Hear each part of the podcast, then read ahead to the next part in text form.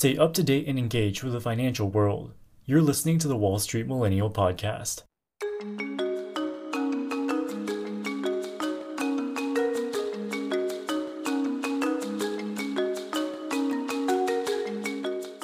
You might know Tencent as the company behind WeChat, the dominant social media company in China, with over 1 billion users. But they're far more than just a social media company, with interests ranging from video games to financial services. Since its IPO in 2004, Tencent became one of the best performing stocks of all time, with its share price rising by 91,000% at its peak in 2021, giving it a market cap of more than $900 billion. This means that had you invested just $1,000 in the company at the IPO, you would have had $910,000 in February of 2021. By taking a quick look at their financials, it's not hard to tell why. From 2010 through 2021, the company's revenue increased 30-fold to $87 billion, and their net income increased 29-fold to $35 billion. This made it one of the fastest growing and profitable technology companies, not online in China, but the entire world.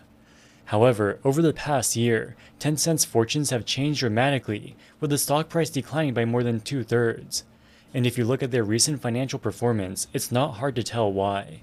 After two decades of growth, they reported two consecutive quarters of revenue declines in 2022. In the most recent quarter, their net income fell by a whopping 56% compared to the same period last year. Tencent was founded all the way back in 1998 by the Chinese entrepreneur Ma Huateng, along with four of his former classmates.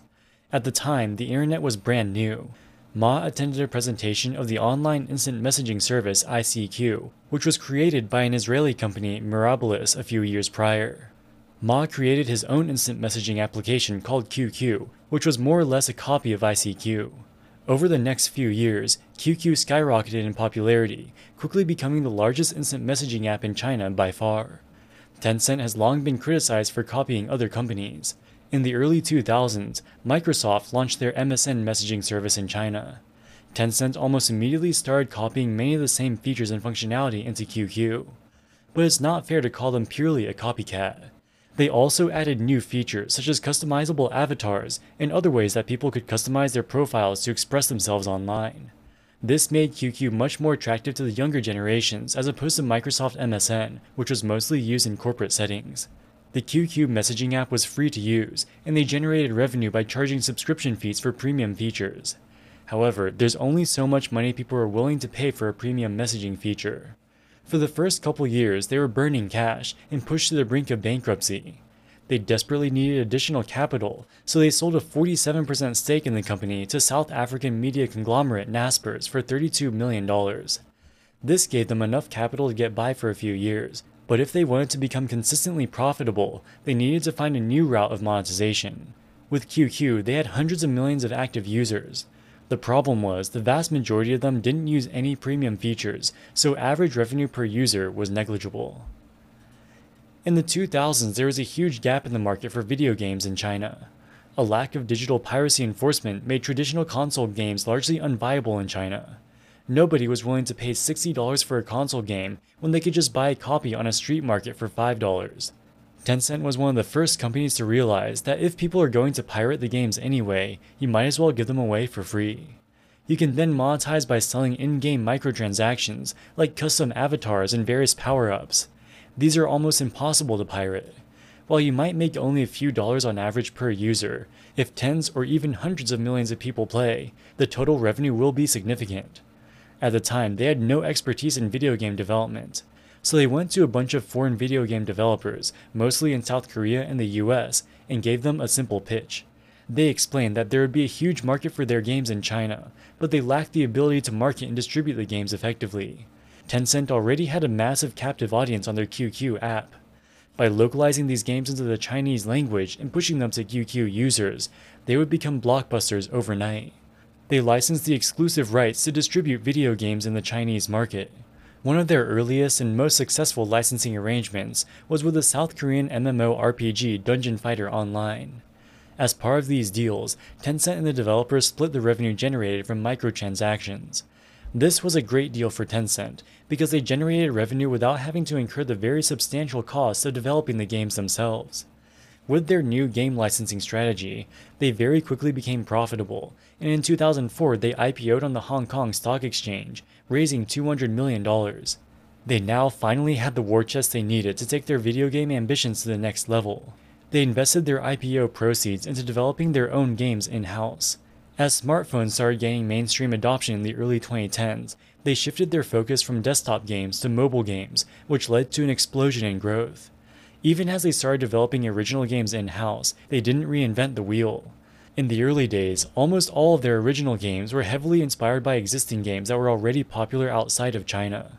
For example, This is QQ Speed launched in 2010, a racing game heavily inspired by Mario Kart. This strategy greatly decreased the risk of a game being a flop because the concept was already proven in foreign markets. The games were extremely popular and helped QQ to become the most popular online application in China, with over 600 million users in 2011. By 2010, Tencent was already generating $3 billion of annual revenue, making it one of the largest internet companies in China. But it was about to get a lot bigger. Around 2010, China implemented its so called Great Firewall, which saw Western internet companies such as Google and Facebook banned from operating in the country. Without facing the more established Western competition, Tencent has a massive opportunity to become the country's dominant social media company. In 2011, they launched their free to use WeChat messaging app, which became a blockbuster almost immediately. One of the key differentiating features of WeChat was its voice recording functionality. You can speak into your microphone and it will send the recording as if it were a text message. This became an extremely popular feature, as people can save significant amounts of time on typing.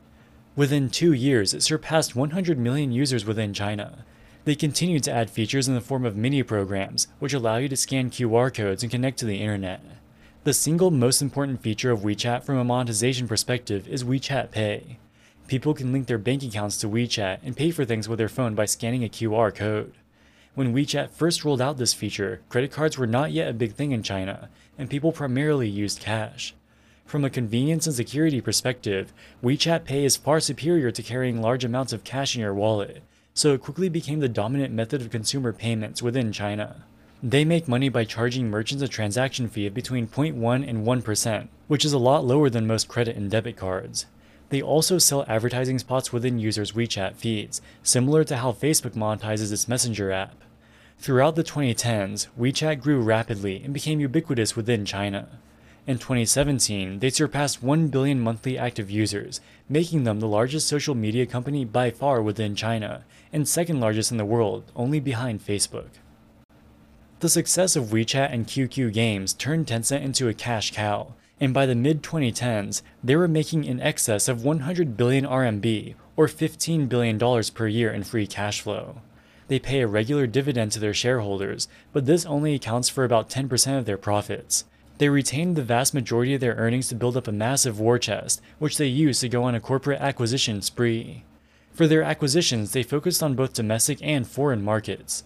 Their foreign acquisitions were mostly in the video game industry, including Epic Games, the company behind Fortnite and the Unreal game engine, Riot Games, the company behind League of Legends and Valorant, and Supercell, the company behind Clash of Clans.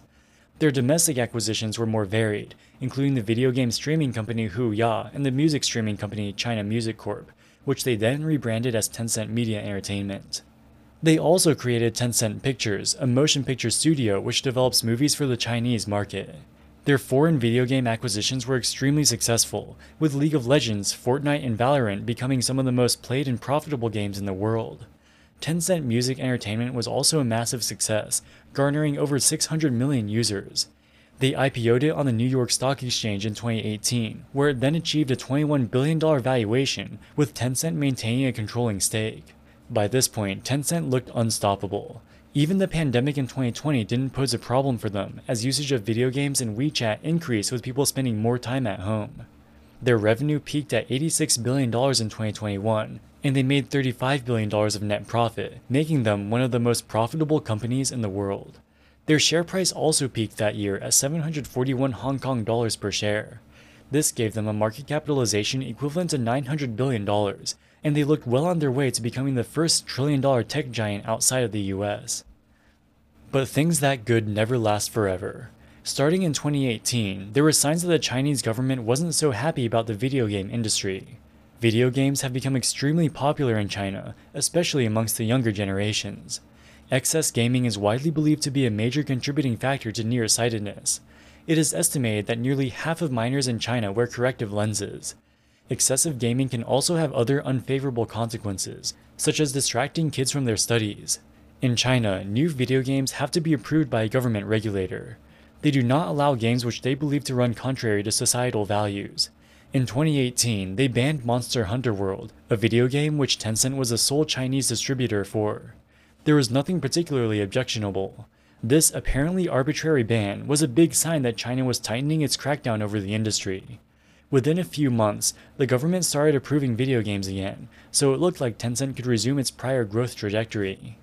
But these hopes were dashed in the summer of 2021 when Chinese state news outlets started harshly criticizing the video game industry, going so far as to compare the addictive nature of online games to opium.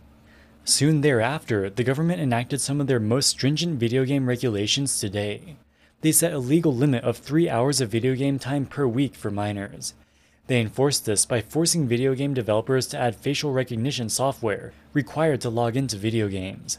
This can track how long you've played for and lock you out after you've reached the limit. They also implemented a blanket suspension on the approval of all new video games. On the bright side, almost all of Tencent's games are free to play and monetize continuously with microtransactions. Their existing games continue to generate revenue, but their ability to further grow their user base has obviously been greatly diminished by the restrictions. And we're starting to see the negative impact in their financial performance already. As of the second quarter of 2022, revenue had declined by 7% compared to the peak in the fourth quarter of 2021. While 7% isn't a catastrophic decline, this is the first time in the company's history that revenue has declined instead of expanded. And if we look at the segment level performance, we can start to see why this is the case. Most of the decline has come from online advertising and FBS. FBS is short for FinTech and Business Services. This consists of transaction fees on WeChat Pay, as well as various enterprise solutions that Tencent sells to businesses within China. China's continued COVID restrictions, as well as high energy prices and droughts, have caused China's GDP growth to plummet. Less people going out and about means less people making transactions with WeChat Pay. Also, businesses across the country are facing declining revenue, causing them to cut down their ad budgets for WeChat and QQ. Surprisingly, their domestic video game revenue has stayed roughly constant, only declining by about 5% from its peak. Because existing games are still monetizing, the effect of the new game ban will take a while to cause significant decreases in revenue. The one bright spot for Tencent is international video game revenue, which has increased fourfold since 2019. They knew that the regulatory environment within China was getting more and more unpredictable, so they shifted their investments towards international games in recent years. So, what does the future hold for Tencent and its stock? They are certainly facing significant headwinds related to the regulatory and economic situation in China. But a lot of this is already baked into the stock, with the share price down 69% from its all time high. According to Yahoo Finance, the consensus earnings per share forecast for 2022 is 12.79 Hong Kong dollars, which seems reasonable based on its current run rate. This would give the stock a price to earnings ratio of about 18 at the time of recording this video. This makes the stock not terribly expensive, but not terribly cheap either. The question is, can Tencent return to revenue growth in the foreseeable future? Their WeChat app already has almost 1.3 billion monthly active users. Almost everybody within China already uses it. Outside of China, there is strong competition from Facebook, which greatly inhibits their ability to grow. So user growth is likely to stagnate going forward. If the Chinese economy recovers, their WeChat Pay transaction revenues as well as their advertising revenue will rebound. This will require a loosening of zero COVID policies, as well as a resolution to the ongoing real estate crisis, both of which could easily go on for another couple years. On the video game side, it looks like things might finally be turning around. This September, the Chinese regulators finally gave the green light to a Tencent game for the first time in 15 months. The game in question is called Health Defense, a mobile game about public health. This one game is not going to move the needle for Tencent, but it's at least a step in the right direction. And finally, their international games like League of Legends and Valorant, for example, continue to do well. However, this segment only makes up about 8% of their total revenue. Tencent is still a profitable and innovative company, and they're here to stay as one of the most important technology companies in China. But they do have a long and bumpy road ahead of them. You've been listening to the Wall Street Millennial Podcast. Don't miss a minute wherever you go. Wall Street Millennial, signing out.